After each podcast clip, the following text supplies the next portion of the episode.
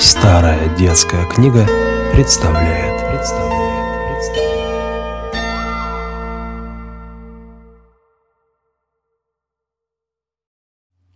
Баба-яга. Жил-был вдовый старик, и была у него красавица-дочка. Старик вздурился на старости лет и женился на другой. Как вошла в дом мачеха, и не стала житья бедной девочки. И всем-то мачеха была недовольна, все-то было не по ней. Раз отец уехал куда-то. Мачеха и позвала к себе падчерицу. «Поди-ка ты к моей сестре, твоей тетке, и попроси у нее иголки и ниток, надо тебе рубашку сшить». А сестра-то это была баба-яга, костяная нога. Девочка испугалась, как к ней идти. Вот она и зашла сначала к своей родной тетке. «Что тебе, родненькая, надо?» – спросила ее тетка. А вот матушка посылает меня к своей сестре иголку и ниток попросить, рубашку сшить. Только я боюсь, ведь она баба-яга.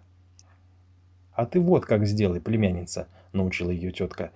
Там тебя будет березка стегать в глаза. Ты ее перевяжи ленточкой. Ворота там заскрипят и захлопают. Ты налей в петли маслица. Собакам, что накинутся на тебя, ты брось хлебца. А коту, как он бросится тебе глаза выцарпать, ты дай говядинки. Попрощалась девочка с теткой и пошла. Приходит она к избушке, а там сидит баба-яга, костяная нога и ткет. «Здравствуй, тетушка», — говорит девочка. «Здорово, родимая, что скажешь?» «Меня бабушка послала к тебе попросить иголочку и ниточек, мне рубашку шить».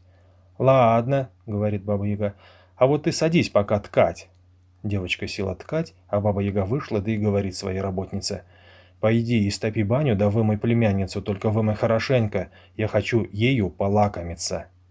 Девочка, как услыхала это, сидит ни жива, ни мертва от страха. «Родима моя», — говорит она работнице, — «ты дров-то носи поменьше, а воды решетом побольше. На вот, возьми себе платочек». А баба-яга стоит на дворе да дожидается, скоро ли баня будет готова. Подошла к окну и спрашивает, «Ткешь ли ты, девочка? Ткешь ли ты, милая?» «Тку, тетушка», «Тку, дорогая», — отвечает девочка. Как баба-яга отошла от окна, девочка подозвала к себе кота и дала ему говядинки.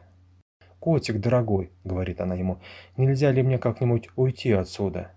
«Можно», — говорит ей кот. «Вот тебе гребешок и полотенце, бери их, да и беги». Когда погонится за тобой баба-яга, ты приложись ухом к земле и как услышишь, что она близко, брось сначала полотенце и сделается большая широкая река. Она через реку не скоро переберется. А как переберется, то ты опять приложись ухом к земле и послушай. Если она будет уж близко, то брось гребень, и вырастет такой лес, что ей сквозь него не пробраться.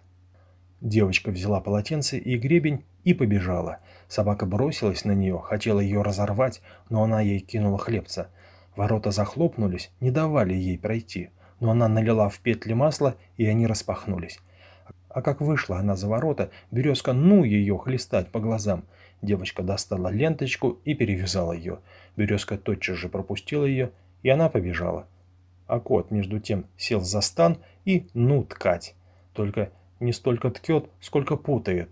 Вот подошла баба-яга к окну и спрашивает, «Ткешь ли ты, девочка? Ткешь ли ты, милая?» «Тку-тку, тетка!» — крикнул ей кот в ответ.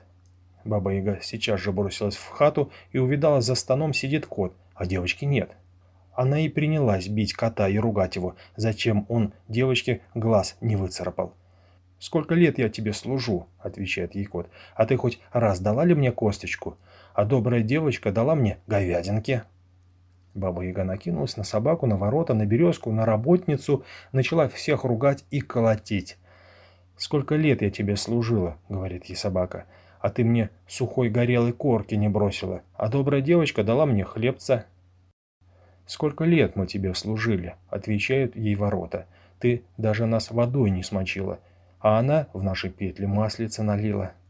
«Сколько лет я служу тебе?» – говорит баба Яги и березка. «А ты меня даже ниткой не подвязала, а девочка меня ленточкой перевязала».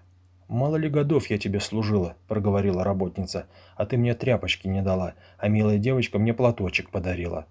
Баба-яга скорее села в ступу, пестом погоняет, помелом след заметает и полетела в погоню за девочкой. А девочка приложилась ухом к земле и слышит, что Баба-яга за ней гонится и уж настигает ее. Бросила поскорее девочка полотенце. Полотенце растянулось, и разлилась река, широкая и глубокая.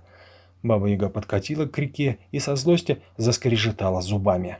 Потом вернулась домой, пригнала к реке своих быков, и они выпили всю воду дочисто. Баба-яга опять пустилась в погоню. Девочка приложилась ухом к земле и слышит, что баба-яга за ней гонится и вот-вот настигнет. Девочка бросила гребешок, и из гребешка вдруг вырос дремучий лес. Баба-яга никак не могла сквозь него пробраться и с досадой помчалась домой. Старик между тем вернулся домой и спрашивает, где его дочка. «Она пошла к тетке за иголкой и нитками», — отвечает мачеха. Немного погодя, девочка, запыхавшись, прибегает домой. И на расспросы отца рассказывает ему все, как было, и как баба-яга ее съесть хотела. «Так как же ты ушла-то?» – спрашивает ее отец. Девочка рассказала все, как было. Когда старик узнал, что мачеха хотела сгубить его дочь, то он так рассердился, что прогнал жену, а сам стал с дочкой поживать да добра наживать.